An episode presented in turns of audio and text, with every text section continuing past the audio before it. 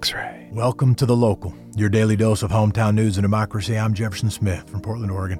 It is Monday, June 15th. Today, way back in the day, June 15th, 1215, England's King John put his seal to the Magna Carta, the Great Charter at Runnymede. One of the most important documents in history, it established the principle that everyone is subject to the law, even the king. Among its 63 clauses, to no one will we sell, to no one deny or delay right or justice. No free person shall be seized or imprisoned, or stripped of their rights or possessions, or outlawed or exiled, or deprived of their standing in any other way, nor will we proceed with force against them, or send others to do so, except by the lawful judgment of their equals or by the law of the land. For history buffs, yes, I took out the gendered pronouns. And of course, a great weakness of the Magna Carta was it did not protect all people. Today on the local, we will start with the quick six news headlines, a look at local graduations in the time of COVID with Julia Oppenheimer, and an interview with Mingus Mapps, candidate for Portland City Council, position four. People don't trust the police, and the police don't trust their political leaders. You know, this is a recipe for disaster. This is why we have two weeks of people out on the streets every night and an elected leadership that seems unable to resolve the problem. First up, it is today's Quick Six. As we start the week, let's catch up on some of the biggest stories driving the news. Thousands of demonstrators took to the streets this weekend as Portland entered its third week of protests, and pioneer statues toppled amid protests at the University of Oregon. Sunday protests marked the 18th consecutive night of protests in Portland seeking justice for the killing of George Floyd, demanding police reform and overall progress in racial justice. Protests started at Jefferson High School, organized by a group called Rose City Justice. To our south in Eugene, protesters on Saturday toppled two long standing pioneer statues on the University of Oregon campus. The statues have a history tied to the celebration of white conquest. Students had renewed calls for their removal. The Register Guard in Eugene reporting that a small group of protesters knocked the statues off their pedestals. One was dragged to the steps of Johnson Hall, the university administration building. Here was the statement, and I'm quoting from the university. They said the statue's future should be determined through an inclusive and deliberative process, not a unilateral act of destruction. University also said a campus committee had been asked to look into whether the statues and other monuments should be removed. They said the statues will be placed in storage during that process. The Pioneer was the first statue on the U of O campus, according to the university website. During the 1919 ceremony in which it was dedicated, the president of the Oregonian Historical Society did give a speech lauding the, and I am quoting, Anglo Saxon race, end quote. That's according to a hidden history article on the university's library website. The Pioneer Mother, erected in 1932, was the other statue removed by protesters. Advocate and researcher Brenda Frink told the Register Guard back in 2012 that Pioneer Mother statues did too much to celebrate the expansion of the American territory and expansion of white occupation of the land. This happens, of course, amidst the toppling of Confederate statues in the South. Here's a new micro segment we're calling the Scuttlebutt. Here is the Scuttlebutt. The legislature is heading into special sessions soon. The Scuttlebutt is it may start before June ends, and that means legislators will start getting their bills to Legislative Counsel, known as LC to Capitol Cool Kids, as soon as today. That means activists will have a very short window to influence the content of those proposals. We spent an hour a few days ago talking to Senator Lew Frederick, who is leading the charge on police reform in the state Senate. He sponsored 59 bills related to police reform and accountability since taking office 10 years ago, only a few have succeeded. A bill he is pushing now is a change in arbitration rules, restricting the ability of arbitrators to overturn police discipline. A big question facing the legislature is how far they should or could go. The proposals so far haven't been able to pass in previous sessions, so they could seem bold, but now they seem quite modest compared to what advocates are pushing for, or even compared to what several jurisdictions have already done. Another piece of scuttlebutt the police union has tapped into their alliance with the firefighters union, and they are working to enlist other public labor allies to help block Senator Frederick's arbitration bill. Meanwhile, some activists are trying to push for a more omnibus police reform bill, beyond just a bill on arbitration. We'll have more on this story as it moves beyond the scuttlebutt. Your daily dose of data. This past weekend marked a continuation of an upswing in confirmed COVID 19 cases. On Saturday, Oregon saw 158 new cases. On Sunday, 101 new cases statewide, bringing the total confirmed caseload to 5636. Three more deaths over the weekend brought the state total of confirmed COVID 19 deaths to 174. The bulk of Sunday's new cases stem from the Portland metro area 32 in Multnomah County, 10 in Clackamas, 13 in Washington County, also 20 new cases in Marion County, that's Salem. Food processors and agricultural sites account for 600 diagnosed cases since mid April. Of the current workplace outbreaks, 14 out of the 24 of them are in agriculture or food processing. Pacific Seafood has closed five of its seafood processing plants after 132 workers got diagnosed.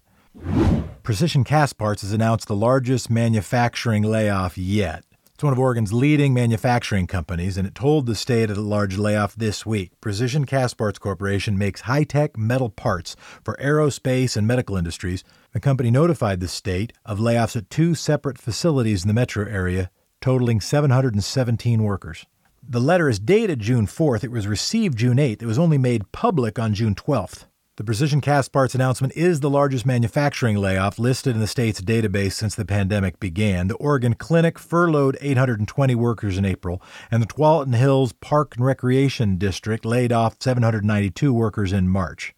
Berkshire Hathaway, that's Warren Buffett's company, they purchased Precision Castparts in 2015 for $37.2 billion. At the time, it was Oregon's second largest publicly traded company, trailing only Nike in market capitalization. Those laid off are among the 468,700 Oregonians who have lost their jobs since the pandemic began. The Oregon Supreme Court has now vacated the judge's ruling that voided Governor Brown's coronavirus social gathering restrictions. This is the Baker County judge that found Governor Kate Brown's executive stay home, save lives order to be invalid. Well, the Supreme Court has found the Baker County judge to be invalid in his decision. The state's highest court found that Circuit Court Judge Matthew B. Shirtcliff relied on the wrong state law in issuing the injunction. He had ruled back on May 18th, it seems longer ago, doesn't it, that the governor's executive orders exceeded a 28 day limit adopted by state lawmakers and therefore were no longer valid. His decision came in response to a suit filed by 10 churches, the Pacific Justice Institute, a right wing funded outfit, and 21 other plaintiffs against the governor. Within hours of that ruling, the governor's office appealed to the Oregon Supreme Court. They argued that Shirtcliff overstepped his authority and his legal reasoning was flawed. That night, they put a hold on the injunction. The backdrop of this, of course, is that two Fridays ago, the U.S. Supreme Court turned away a request from a church in California to block enforcement of state restrictions on attendance at religious services. They're different cases and they're based on different parts of the law, but they're both good to keep in mind. Also, be aware, it gets beyond local news, but also be aware that this June, the U.S. Supreme Court is going to come out with some very important decisions, and we'll be watching them. And back in Oregon, Governor Kate Brown will release inmates to limit coronavirus threats in state prisons.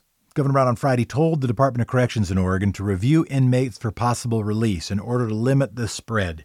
She asked the department to perform a case by case analysis, and an agency spokesperson said that about 100 inmates meet the governor's criteria. That criteria includes inmates who are particularly vulnerable, those who have not been convicted of a crime against another person, and those who have served at least half of their sentences. Potential candidates for getting their sentences commuted must have a good conduct record for the past year and a suitable housing plan for release. The Oregon State Penitentiary in Salem is the largest coronavirus outbreak in the state. Governor Brown has asked for the names of eligible inmates by June 22nd. That's a week from today. Multnomah County Chair Deborah Kafoury on Friday designated Juneteenth as an annual paid holiday for all county workers. Juneteenth, that's June 19th, marks the day back in 1865 when news of the abolition of slavery reached Texas. The emancipation of the last remaining enslaved people in the United States more than two years after the Emancipation Proclamation. Kafoury encouraged county staff not just to celebrate, but also to educate themselves, and I'm quoting, on the unique and difficult experiences of black employees, end quote. And another little piece of good news from the Daily Mail Researchers have found that people overwhelmingly choose to be generous to others, even if it is at the cost of themselves and regardless of external motives. The study asked participants to give money to other people, which the team assumed would lead the subjects to anticipating something in return for their generosity. The experiment revealed volunteers were willing to hand the strangers cash without any motivation behind it, except for the notion of helping another person. And that's today's Quick Six Local Rundown. Here's Emily Gilliland with What's Next. Thanks, Jefferson. With Multnomah County stay at home orders in place, local schools had to get creative to hold safe graduation experiences for the community. Here's Julia Oppenheimer with a glimpse into Cleveland High School's graduation. Tuesday afternoon, Cleveland High School held its graduation ceremony. It was not your typical commencement. Families drove up in their cars and checked in, then proceeded to drive up to the iconic front steps of the school. There, an announcer said the student's name, music played, and they got their diploma. There were not many bystanders watching the festivities, but I managed to talk to Abby Carlson, who had just completed her walk. Well, since the virus is going around, we lined up in cars and then we went through different stations and they gave us a flag that kind of said that we graduated. And then we got a note card and we had to write out the pronunciation of our names.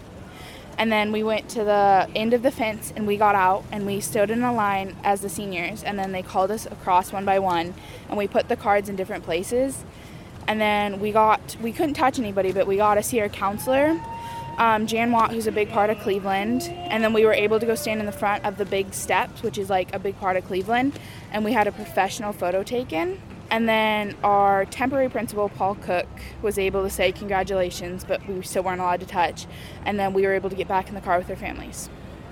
So, not probably what you were expecting for graduation, I Yeah. would guess. Um, how did it? How does it line up? Are you feeling good? Are you? Yeah, I mean, when this first all kind of went down, my thought went straight to like a virtual one over like Zoom. So I'm really glad they found like a way for us to walk and like at least see some of our teachers and our counselors and people that were a part of our high school lives. Abby will be attending Warner Pacific College in the fall, where she plans to study nursing and be on the softball team. I found Madeline Sweet and her family standing on the sidewalk across from the school, cheering on some friends. You could just sign up with a group of friends to graduate with, even though Okay. you're not necessarily walking together. It's, I think it's close as we can get. close as we can get to that. I think it's something that Cleveland has always done unique to other schools is they don't go alphabetically. They always let you sit and walk with your friends, even when it's That is normal really- graduation. How was your senior year? It was good. I mean, up until the end. And we didn't get a senior overnight party. We didn't get to throw the papers up in the air. But I play soccer, so senior year was fun with my team and everything. Yeah. And then I'm actually on newspaper too, an Oh, editor this year. Awesome. Yeah. So it's been a good year, but it's just been strange. It ended a little early. ended a little early. Yeah. It was nice because I didn't have to do finals and IB testing where I can still get credit. But I feel like I didn't get any closure with there's so like I miss my friends but I know I'm gonna see them but what really is hard is all these people that I develop relationships with in class that I might not hang out with outside of school and I didn't know it was gonna be my last day and I so it was Yeah, yeah. totally.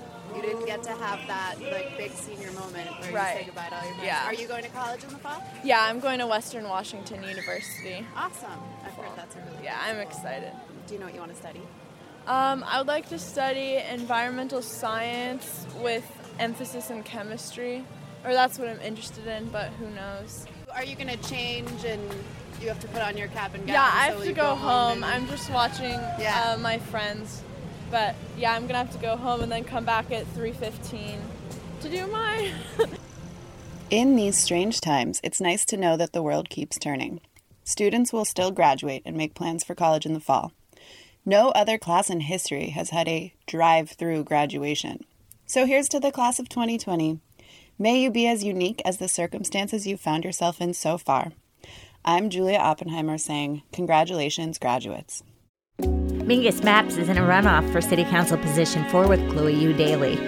DJ Ambush and Jefferson Smith talked with Mingus about peace, bringing people together, and taking a late contribution from the local police union. Hello, everyone. This is DJ Ambush of the Numbers and X Ray FM. In Portland, four of the five city council seats are on the ballot.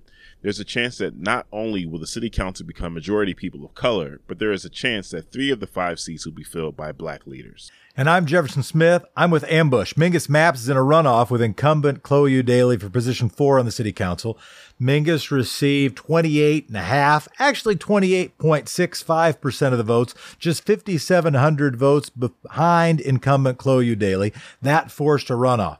That primary drew over 200,000, more like 212,000 votes for position four. And there's going to even be more votes in November. So it's anybody's race. Today, Mingus Mapps is here with us to discuss the race, also probably discuss the current discussions around racial justice and Mingus Mapps' vision for Portland. Welcome back, sir. Thank you for having me. I always love to be on your show. There is a moment right now, even to call it a moment might cheapen it, a movement that is well underway. Attention can be focused towards deep, hopefully lasting impact. Where do you want to focus people's attention? Oh, sure. Well, thank you for this question. And it is true. This is um, truly a historic and pivotal moment. I'm an African American man, and I can feel the weight of the moment and the stakes of this moment. Um, I'm grateful to have this opportunity to um, talk to Portlanders about what this moment means. Um, and I, what, I'm trying to talk about right now um, and keep us focused on as a community is racial justice. You know, the um, the work of building a more perfect union is not done until all of us are equal. Uh, um, and I want to get us to continue to work on that. I also want to emphasize peace. Um, you know, as an African American, one thing I know is that racism fundamentally rests on a foundation of violence. And so, if we want to dismantle racism, one of the things we need to do is reject violence in all of its forms. Um, the other theme I'm talking about right now is accountability uh, both individual accountability and institutional accountability. So I think we need to hold our police department accountable for providing the best service possible. And I think we need to hold each other accountable for um, constructively engaging in our political processes. Um, I also want to think, you know, I want to fundamentally remake our police department. This is a unique opportunity here. I see that. Let's get this done. Um, I'm excited about going in and reworking the uh, police contract and the rules governing policing. I think this is our opportunity to fundamentally rethink public safety, and I'll be doing that. And the other thing I want to do is just remind people that the COVID crisis is still with us. And COVID is also um, an issue of racial justice but people who are most likely to get sick and die from this disease are people of color. I think Oregonians may have forgotten that actually we have not conquered this disease yet. Indeed, we have given back most of the progress we've made over the past two months. So please be careful there. Uh, uh, uh, I encourage you to go out on the streets and thank you for doing that. But let's remember to social distance. Let's remember to wash our hands. Let's remember to wear those masks. And let's remember to uh, remember um, our most vulnerable Portland. Uh, both because of immunity status and because of color. Mingus, there's a lot of energy around, you know, everything that's happening right now. Do you have any thoughts on how some of that energy can be galvanized towards uh, organizing around the vote in the census? Oh gosh, um, yes. Well, you know, I, am a, for those of you who might not know me, I'm a political scientist by training. So what I've done for most of my life is to kind of train people about how government works and how to engage government. Um, the protests out on the street, off streets, are uh, incredibly important. They've created this window of opportunity, uh, but the close on that window of opportunity, uh, you know, it, it, doesn't end at 11 o'clock at night. You know, you actually have to go to those public meetings. We have budget hearings uh, and city council set meetings happening literally literally, I think, right now um, as we're taping this. Um, that's where we're going to make decisions about uh, um, policing and public policy. So uh, please remember to pay attention to not only what happens outside City Hall, but also what happens inside City Hall and the census. And this is one of my deep concerns too. I'm kind of a from my academic research and training, uh, I, uh, um, I know how important the census is. It both gives us a picture of ourselves, and this is a great time to look inward to get a sense of what America looks like these days. And it also makes um, our place an incredibly important role in terms of how we allocate federal and state and local dollars. Uh, um, so I want to, I'd love to have this opportunity to remind everyone to fill out the census forms. You can actually do it online. I did it a couple of weeks ago, um, and it only took 10 or 15 minutes. Um, it is one of the most powerful things that you can do to um, actually help your community um, help itself. So please jump online, get that done. I'm afraid it's going to get lost in the COVID thing and the protest thing. It's one of these uh, important background issues that we just got to take care of. Mingus, off top, I do want to ask this because I know it's been in the news and I know you've addressed it at least to some degree, but I haven't heard you talk about it. You, you probably have, but I haven't heard it. You took a you took a fifteen thousand dollar contribution from the Portland Police Association. We just we just swapped out the chief. I'm going to want to ask you about that too. We've had uh, six chiefs since 2015. We've had one head of the Portland Police Union since 2010 a bunch of strong and I would argue progressive candidates have done likewise, have accepted contributions from the Portland Police Union. Uh, wh- what were your thoughts when that transaction was happening? Sure. Well, you know, um, I think the police union endorsed me, um, and actually, it's an in-kind contribution, so it's not a cash contribution. That's one of the things that's kind of fun, funny about it. Yeah, they sent out a mailer. I get that, and and I know, and and I've read some of your response, but I'm just curious about sort of the mindset of the discussions with them when it was going down, like when that discussion started happening you know, I've been a leader and an activist on public safety issues for a long time. I've been an innovator around bringing community policing uh, uh, to Portland. Um, if you're the kind of cop who goes to community meetings, you probably know me because I'm the guy who's, you know, one of the regular suspects at the community meetings trying to pull together people to solve hyper local problems. And one of the things that I've always tried to do over the course of my career is to bring all the stakeholders to the table. Um, and, you know, for me, you know, I always reach out to, you know, regular Portlanders and to the business district and to uh, the church and to uh, clergy and to, you know, cops. Um, because I think we all, way we solve problems in Portland is to kind of come together um, and use our best energies and use our best talents to, you know, solve collective problems. Um, I think that the rank and file police officers who are out there on the streets too know me for doing that. They know I'm a smart and constructive guy. Um, they know I've been a leader around bringing community policing to um, uh, to East Portland and bringing crime prevention to the whole city of Portland. Uh, you know, a thing that I think is gets lost here is that no one in Portland is happy with our public safety. Uh, you know, residents don't like it, uh, people of color don't like it, and frankly, cops don't like it either. Um, mm. One of the things I've been trying to offer, and it's, it's the thing that kind of got me in this race to begin with, is a new vision of um, taking care of each other as a community. And I think that one of our problems over time is that uh, uh, we have made the cops the center of our public safety system, and I think they should be a partner. Uh, um, but we should they shouldn't be the hub. Um, and frankly, I think that's something which rank and file cops know. Um, I think they want a champion who can actually change things, and um, you know, I'm trying to lead that discussion. I also think of myself as a bridge builder. Um, and if there's someone out there who can bring uh, the police and the people together um, at the table, the discussion issues of police accountability um, and public safety, I think I'm the person who has, you know, a, a good chance of making that conversation work. Earlier on, you mentioned some ideas about, uh, you had some ideas about restructuring the way policing is operating right now. I am curious about that. But before getting there, I have to admit, be 100% honest, when I saw the uh, connection between you and the police, there was a visceral, there was a very instinctual, uh, you know, thing that popped up was oh, well, this can't work for me.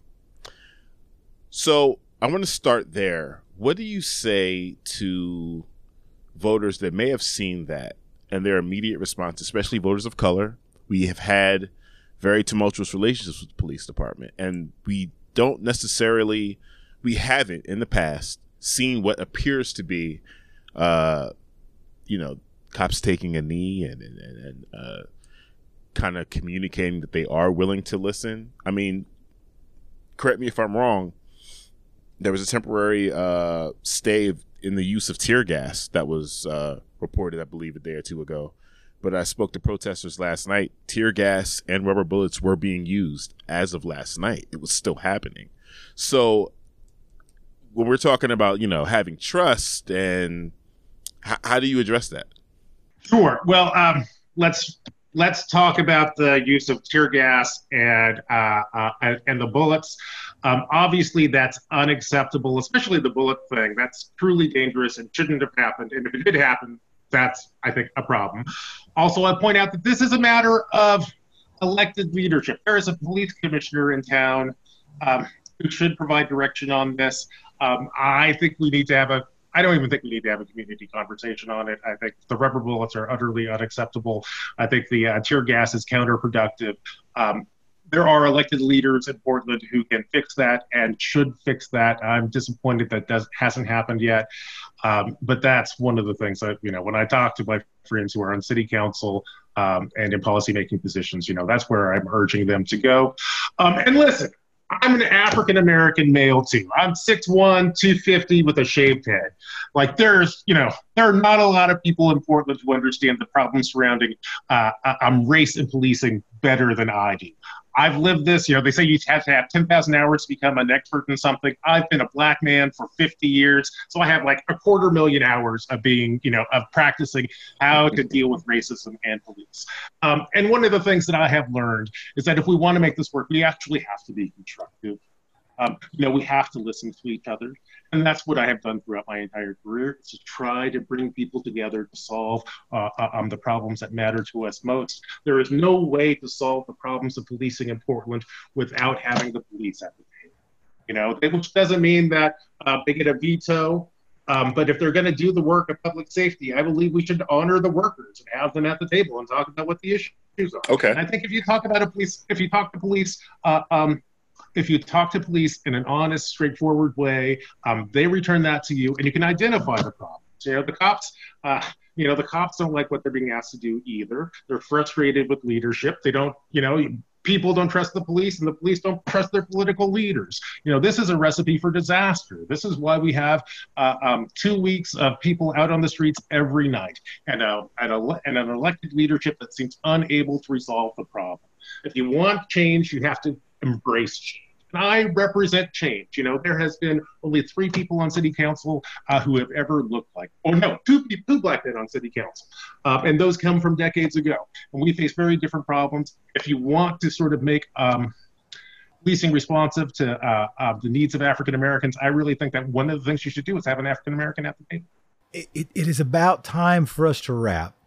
I, I know that one of my, and, I, and I'm eager to do this again I know that my, um, I have had a critique that the media tends to be fight promoters because fights get clicks and fights get eyeballs.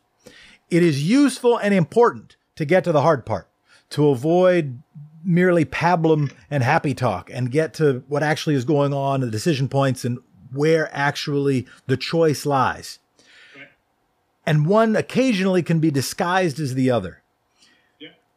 And I want to have that in our minds in our future conversations. But for now, let me just finish with this question. Where is a place that Chloe Eudaly is getting a bad rap? Where is a place where there's a critique that you think is unfair? And if you think there's a, a, critique of you that's unfair, feel free to offer that too. But I at least want to hear about something you think is unfair that people are saying about Chloe. Oh, sure. Um, and uh, I don't matter here. You know, I, I, I could list a hundred things that happened today that feel unfair to me. Uh, but I actually, I, I want people to actually know this and hear this. Um, I like Commissioner Eudaly. I respect Commissioner Eudaly. I respect the values that she brings to politics. I think she, she probably does get a bad rap uh, um, or gets treated unfairly, frankly, because of her gender. Um, I think she also gets treated uh, uh, poorly because she's um, not affable all the time.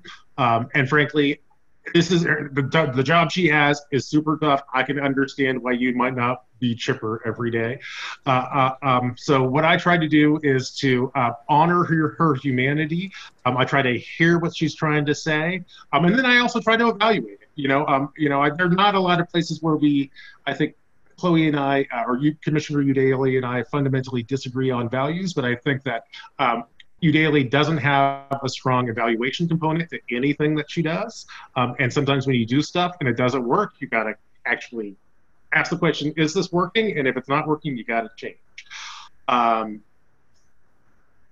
so, you know, I, I wish her the best uh, and really more, especially, I know you've done something like this before, Jefferson, uh, um, so you know how tough it is. And uh, certainly being on the campaign trail, it just infinitely increases my empathy for everyone who's had the courage to throw their hat into the ring.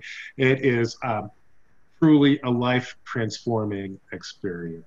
But within that, we all remain human. You know, I've never felt closer. I, ironically, the people I uh, have I feel most close to over the last couple of months are, you know, the candidates I've met on the campaign trail. You know, even candidates who've run against me. Uh, yeah, you're going through a, you're going through a shared experience. Oh yeah, I mean, no one knows what you know. No one knows what my life has been like uh, more so than like Sam Adams uh, because we've been out there. In fact, we kind of became a little kind of buddies out on the campaign trail, sort of doing our debates and whatnot. Uh, so it's a human, it's a human endeavor. One of the things I try to remember is that these people are not uh, my enemies. They're um, we are both pulling in the same direction. Uh, we want to help. We're on the same team. Uh, uh, um, and as a leader, I try to do that, and I hope that uh, all Portlanders remember that ultimately we love our city. We want to build the city. Loyal listeners, thank you for your time. Mingus Mapps is running for City Council position four. You can find out more at Mingus Mapps, that's with two P's, dot com. Mingus, thank you. Thank you so much for your time. Thank you, Ambush. Thank you, Jefferson. Thank you. Stay well. Thanks to Julie and thanks to Mingus for joining the local, and congratulations to all of the 2020 graduates. And thank you for listening to the local, your hometown, in about 30 minutes. If you have story ideas or groups who need shouts out, send us an email at thelocal at xray.fm. And please do rate and review and share this. It's growing a little bit, and that's what we need in order to make it sustainable. Let's stick together while we're apart. And thank you, democracy. Talk to you tomorrow. X Ray.